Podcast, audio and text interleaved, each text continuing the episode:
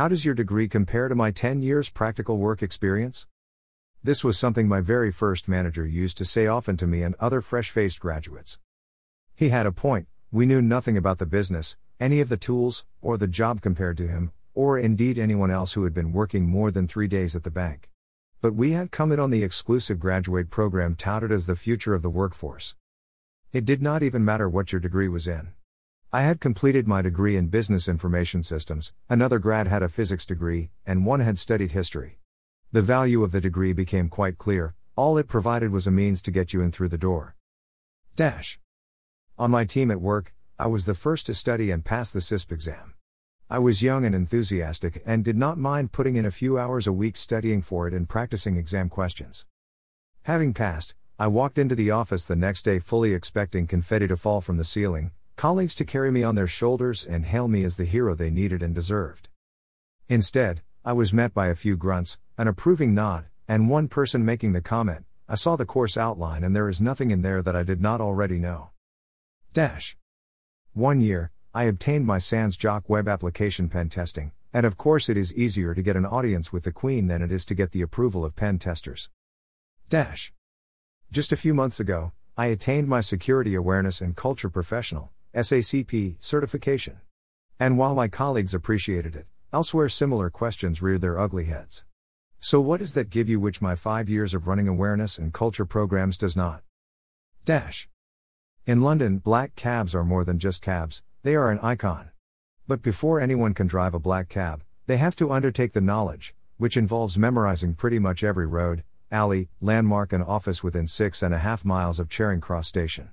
This takes most people between two and four years to complete by spending their spare time riding around on mopeds around London. The test is rigorous and they are tested on the quickest or shortest route between any two points.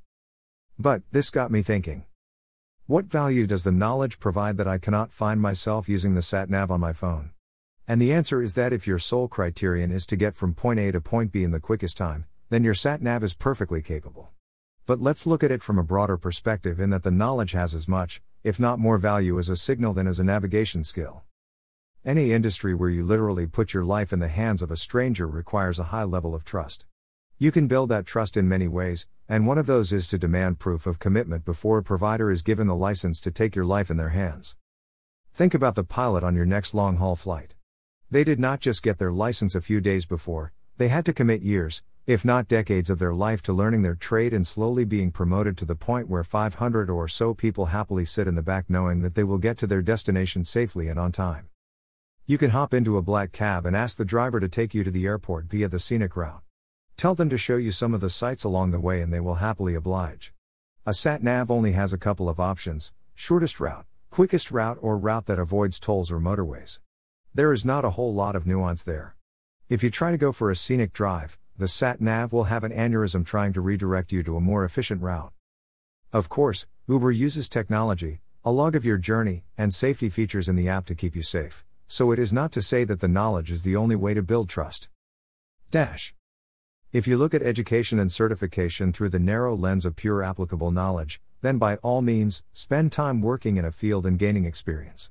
But if you look at the broader aspect, when someone spends time studying for and getting their CHE, their CISSP, any SANS certification, or indeed the Security Awareness and Culture Professional, SACP, you will see there is a lot more to that individual than the certification itself, but a commitment and investment they have made to cybersecurity.